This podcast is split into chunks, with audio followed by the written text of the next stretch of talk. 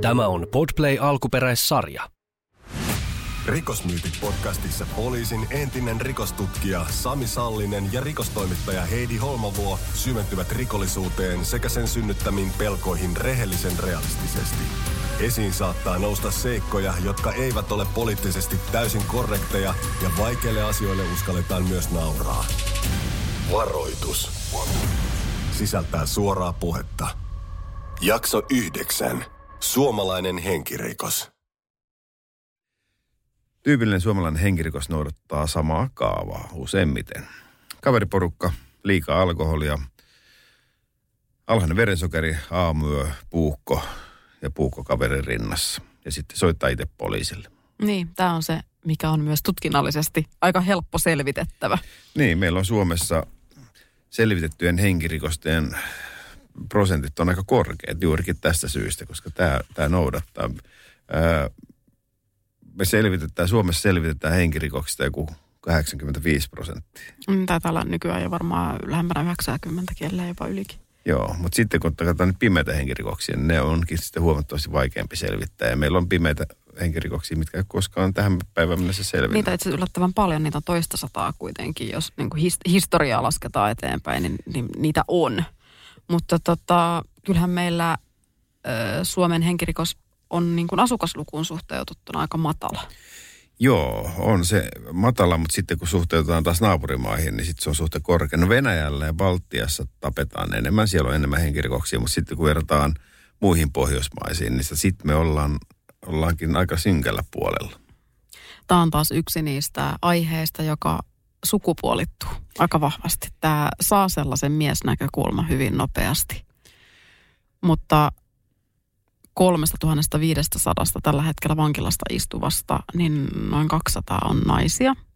Ja tota, onko noin 10 prosenttia henkirikoksista, jotka on nykyään naisten tekemiä. Että kyllä, kyllä, niin kuin, kyllä naisetkin osaa. Joo, mutta joo, tähän liittyy, tietysti alkoholi liittyy paljon, mutta sitten myöskin syrjäytyminen. Ja se on niin kuin, se näkyy noissa tilastoissa, kun verrataan tilastoja, suomalaisia henkirikostilastoja vaikka nyt noin naapurimaihin, koska työssäkäyvien äh, ihmisten tai työssäkäyvän väestön riko, äh, rikostilastot on suurin piirtein samanlaiset Pohjoismaissa. Mutta meillä on tämä niin tää viina ja syrjäytyminen, mm. tämä on haaste monessa ja varsinkin mitä tulee väkivaltaan ja no alkoholikuolemat väkivalta.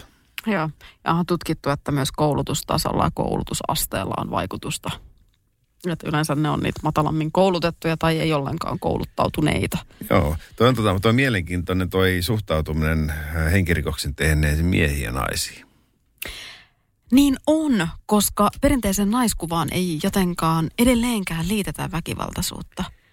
Mutta jumalisten mä oon nähnyt niitä väkivaltaisia naisia Niin. niin kuin virkamiesurani aikana. Se on ihan ja yhtä, varmaan oot sinäkin nähnyt. ihan yhtä paha kuin tota, On. on se puukko miehen tai naisen kädessä, On, niin on. ihan yhtä, yhtä Siis lailla se tappaa. Tuho on ihan täysin sama. Ja, ja joku tutkimus sanokin, tai oikeuspsykiatrit jossain vaiheessa totesi, että, että tämä tämmöinen niin kuin tyypillinen ryyppyporukan ja miesryyppyporukan tekemä rettelöintipuukkohippa, niin että he ovat syrjäytyneitä huono-osaisia ja siinä on runskia alkoholin käyttöä. Mutta tämä miesryhmä on saanut rinnalleen tällaisen samanlaisen naisryhmän. Niin. Yhteiskunta muuttuu, mutta tota, asenteet ei välttämättä. Niin. Koska kuit- kuitenkin ajatellaan, että okei, nainen, mikä syyllistyy henkirikokseen, niin tota, hän, on, hän on mielenterveys heikentynyt tai hän on joutunut Kyllä. Ö, vankilassa istuvista naisista kolmannes on ö, tehnyt henkirikoksen ja tuo kärsii siis henkirikostuomiota. Ja kaikkien Suomen vankien kohdalla luku on noin viidennes. Että siitä saadaan vähän. Ja jos on noin kolme puolta vankia, okei voi olla tänä päivänä enemmänkin. Jo, en osaa sanoa paljon Suomessa on tällä hetkellä vankiloissa väkeä. Henkirikoksia tehdään, tehdään tota, tai no lähdetään siitä, että tappo- ja tapoyrityksiä, murhamurhayrityksiä, niin niitähän löytyy satoja sitten, vähän vuodessa riippuen, että neljästä viiteensataan kappaletta. Mutta sitten niin toteutuneita tappoja semmoinen 5-60 kappaletta ja sitten murhia reilu 30. Mutta tämäkin on muuttunut tämä niin ilmiönä, nyt kun puhutaan paljon näistä jengirikollisuudesta ja eristäytyneestä rikollisuudesta ja pelätään tätä Ruotsin mallia tänne. Koska tämä perinteinen niin sanottu perinteinen hen- henkirikos, alkoholisoitunut syrjäytynyt mies tai nainen toista puukolla, ää, mikä, mikä liittyy jonkinlaiseen tunnelataukseen tai, tai, tai no, alhainen verensokeri useastikin. Viina loppuu kesken. Niin sitten tämä katu, katuväkivalta, kun se on taas mm. systemaattisempaa ja se on tarkoituksenmukaisempaa ja siinä on niin kuin tarkoituskin lähtökohtaisesti tarkoitus vahingoittaa. Sitä lähdetään tilannetta hakea sillä tavalla, että toinen to, toista va, vahingoitetaan. Niin se on aika pelottavalla tavalla muokkautunut myöskin tämä henkirikosten ja väkivallan muoto, missä me tänä päivänä eletään. Mielentilatutkimukset ja niiden tuloksethan on aina aika mielenkiintoisia myöskin, koska siis jonkinlaisia persoonallisuuden piirteitä sielläkin korostuu. Naisilla se on tämmöinen epävakaa persoonallisuus, mikä löytyy 20 prosentista. Mutta kyllä varmaan nämä tämmöiset psykopatian piirteet myöskin. Toki jos se on sellainen pikaistuksissa tehty tappo kännissä, niin se ei välttämättä tarvitse persoonallisuushäiriöä toteutuakseen. Mutta tota, mutta kyllä tämmöinen systemaattinen murha, niin kyllä se, se, se vaatii, jotain se vaatii. Tunne kylmyyttä ja kyllä se löytyy sieltä psykopatian puolelta. Mm, kyllä se, se on siellä. Mutta sitten me unohdetaan aina jotenkin näissä keskusteluissa kauheasti, varsinkin tänä päivänä, niin henkirikoksista ja henkirikoksen tekijöistä ja uhreista kyllä puhutaan. Mm. Mutta sitten unohtuu aika useasti se, että jokaisella henkirikoksen uhrilla ja tekijällä on omaiset, jotka käyvät tietynlaisen polun, jotka kokevat tietyllä tavalla sen poliisin tutkinnan ja sen koko prosessin. Ja sehän jättää heidän ikuiset jäljet. Ja mä jututin ää, Anitaa. Anitan äiti ja isä oli eronnut, ää, kun Anita oli ollut teini-ikäinen. Ja Anitan äiti oli löytänyt tämmöisen väkivaltaisen puolison – ja Anita oli muuttanut kotoa pois, koska tämä oli muuttunut semmoiseksi kontrolloivaksi, että jos hän kävi jääkaapilla ottamassa jukurttia tai omenan, niin se oli niin kuin hän, hän söi liikaa. Ja sitten kun Anita muutti pois, niin äiti säilytti sohvan raossa kukkaroa, johon keräsi lapselleen rahaa ja töistä lähetti sitten aina salaa rahaa, rahaa tälle alaikäiselle lapselle. Ja tämä tilannehan eskaloitui sitten siihen, että, että tota noin, niin tämä miesystävä siis tappoi, tappoi tämän Anitan äidin. Anita oli ei ehkä ihan 18 täyttänyt, mutta siinä aika, aika hollilla kuitenkin. Ja tota, ää, hän koki poliisin tavan lähestyä häntä siinä tiedotuksessa hyvin, hyvin tota, erikoiseksi. Se kyllä kuulostaa aika erikoiselta. Otetaan siitä tähän väliin pätkä.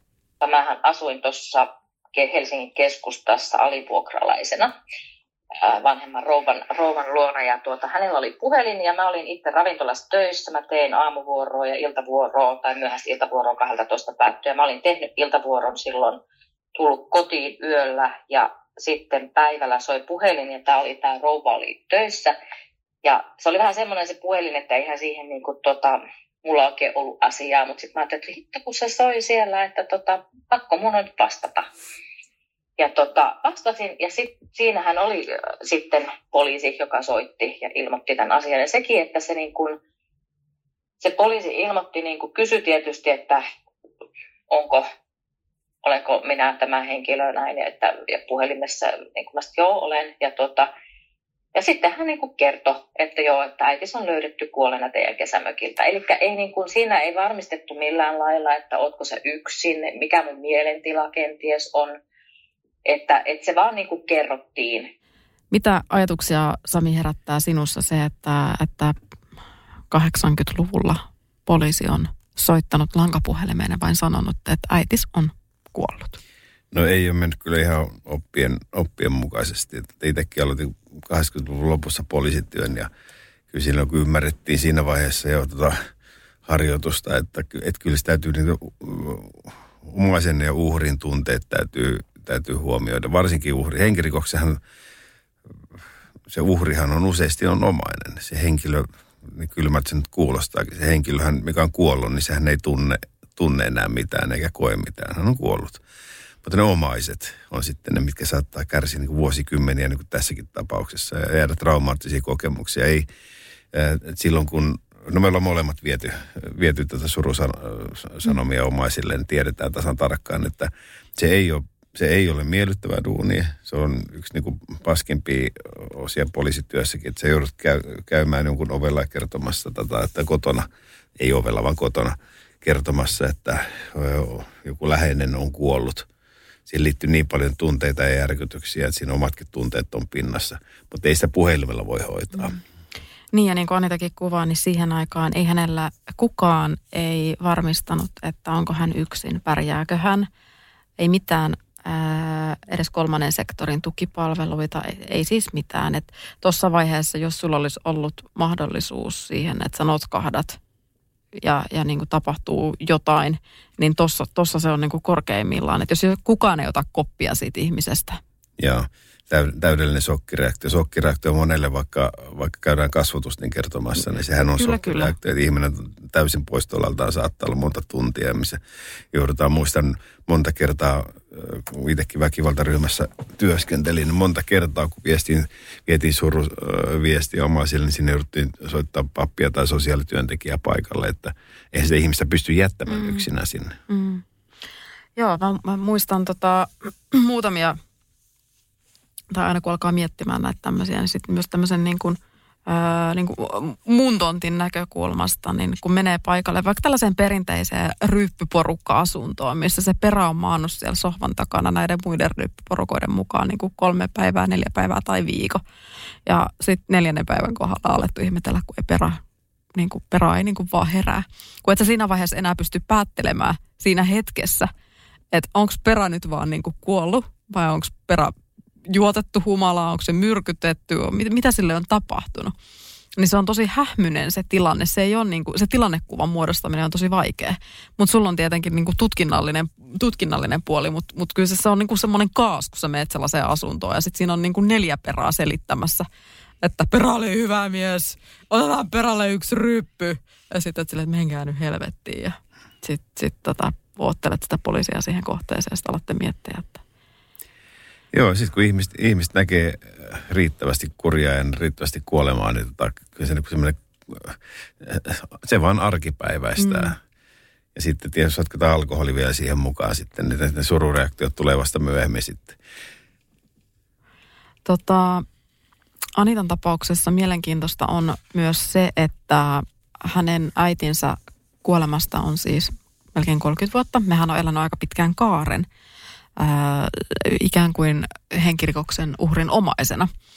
Ja hän kertoo paljon sitä, että miten se on vaikuttanut hänen elämäänsä ihan niin kuin näihin päiviin asti painejaisunina, semmoisena takautumina, tietyt tilanteet, tietyt muistot tuo, tuo sen asian niin kuin, joko heikommin tai vahvemmin mieleen. Mutta myös omissa ihmissuhteissa. Et, et hän, hän, niin kuin, hän kertoo, että hyvin vähän hän sietää mitään sellaista tilannetta, joka näyttää siltä, että se voi eskaloitua. Että hän näki niin kuin liian läheltä sen väkivallan ja sen jättämät jäljet. Joo, ja tämä pitäisi ymmärtää kaikissa viranomaistekemistä ylipäätäänkin, kun ollaan, ollaan se viranomaisena tai sitten, tai sitten tavallisena kansalaisena surevan ihmisen kanssa tekemisissä. Et, et, et puhutaan niin traumaattista kokemuksista, että ne jättää niin todella syviä, syviä jälkiä. Ja, ja sitten kun poliisi tekee työtänsä, niin poliisina ei pysty kertomaan aina kaikkea, mitä, mitä on tapahtunut tai mikä on selvinnyt. Suomalaisen tutkintakulttuuriin kuuluu se, että ensiksi selvitetään ja mm. sitten vasta puhutaan. Vaikka nyt versus, versus ruotsalainen malli, missä tutkinta johtaa, syyttäjä ja se kulttuuri, niin viestintäkulttuuri on ihan erilainen. Mm. Ja siellä kun halutaan, yhteiskunnassa halutaan enemmän sitä informaatiota, sitä annetaan informaatiota. Ja kyllä tämä suomalaiseen – tutkintakulttuuriin on siis sitä mieltä, että se on ihan oikein. Ja siihen kuuluu kuitenkin se, että, että halutaan ensiksi faktoja ennen kuin kerrotaan, mutta omaisen näkövinkkelistä se saattaa olla sekin niin kuin lisäävä kokemus, jos sä et tiedä mitä tapahtuu. Ja epätietoisuudessa eläminen on aika rankkaa. Ja tähän oman twistin tuo sitten vielä ne selvittämättömät ja pimeäksi jäävät henkirikokset. Se omainen ei saa ikinä vastausta. Ja jos se on murha, niin sitä tavallaan tutkitaan aina ja se omainen ei ikinä saa sieltä poliisilta myöskään lisätietoa. Mä sain nimittäin vähän aikaa sitten puhelun, mikä liittyy tämmöiseen vanhaan, vanhaan tai vanha, eikä nyt niin vanha ole, mutta siis henkirikokseen, mistä nyt on muutama kymmenen vuosi aikaa. Ja tämä omainen sanoi omiin sanoin, että, että häntä pidetään epäiltynä ihan samalla tavalla kuin sinuakin siellä puhelimen toisessa päässä, koska ei ole mitään linjaa tai selvitystä siitä, että kuka se tekijä on. Ja, ja sanot, hän ei, hän ei saa niin mitään tietoa, että hänellä ei ole mitään vastauksia. Siis perinteinen, perinteisesti tekijä löytyy suomalaisen henkirikoksen, löytyy aika läheltä. Joko se kuuluu sen samaan ryppöporukkaan, tai se on naapuri, tai se on omainen. Mm. Ja silloin kun puhutaan pimeästä henkirikoksesta, eikä, eikä pysty sulkemaan vaikka nyt oma asia pois, niin niin ikävää ja karu se onkin, ta, niin jokaista linjaa joudutaan pitää auki. Sitten henkirikostutkintaan siihen liittyy se, pimeän henkirikoksen tutkintaan liittyy se, että, että siellä avataan useampi tutkintalinja. Sulla on useampi teoria ja sitten siellä tutkitaan sitten tutkintalinjaa ja katsotaan, että voisiko se, mennä, voisiko se selvittää tätä kautta, voisiko syyllinen olla nyt Heidi Holmavuota, että okei, ei ollut, voisiko olla se Sami Sallinen ja sitten avata uutta linjaa sitä mukaan, kun aina saadaan pois suljettua yksi. Ja kun tutkijoita ei kuitenkaan järjettömän paljon ole, että hyvin, hyvin harvassa tapauksessa niin siellä on muutamaa tutkijaa enemmän, että pitää olla sitten yhteiskunnallisesti merkittävä keissi, että siellä on niin kuin mm. kasapäin poliiseja missä työtähän tehdään sitten just sillä, niillä resursseilla ja niillä määrä. Tosin henkirikoksissa on kuitenkin priorisoidaan niin kuin ykköseksi aina Kyllä.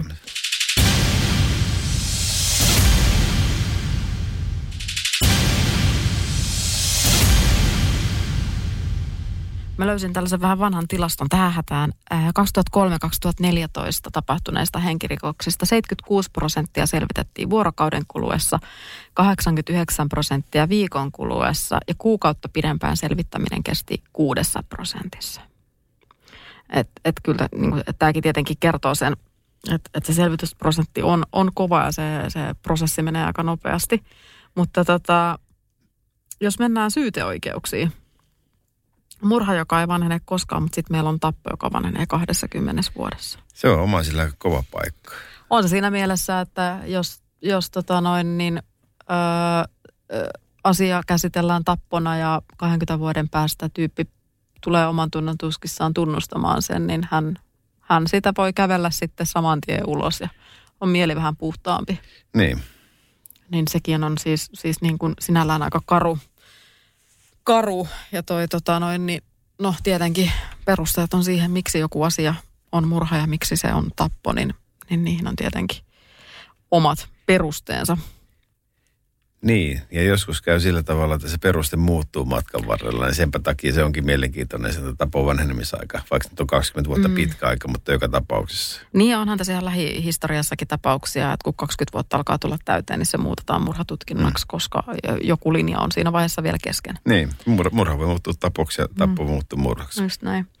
Öö, mä juttelin rikosasianajajan kanssa, joka hoitaa siis – puolustaa sekä murhaajia, mutta, mutta tota noin, niin muitakin rikoksen tekijöitä. Ja hän kertoi tällaisen pysäyttävän esimerkin siitä, että, että aina se, joka tekee jotain, ei ole niin suuri syyllinen kuin tota, voitaisiin kuvitella. Ja hän kertoi esimerkin tällaisesta naisesta, joka tappoi miehensä ja sitä tappo oli edeltänyt vuosien pituinen parisuhde, missä oli ollut niin henkistä ja fyysistä väkivaltaa.